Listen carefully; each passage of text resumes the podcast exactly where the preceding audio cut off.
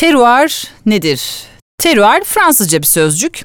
Türkçe'de tam olarak birebir karşılığı yok ama geniş anlamda anlatabiliriz bunu. İklimi, toprağı, topografyayı, bağın bulunduğu rakımı, bağın durumunu e, ve insanın buna etkisini anlatır aslında teruar dediğimiz kavram.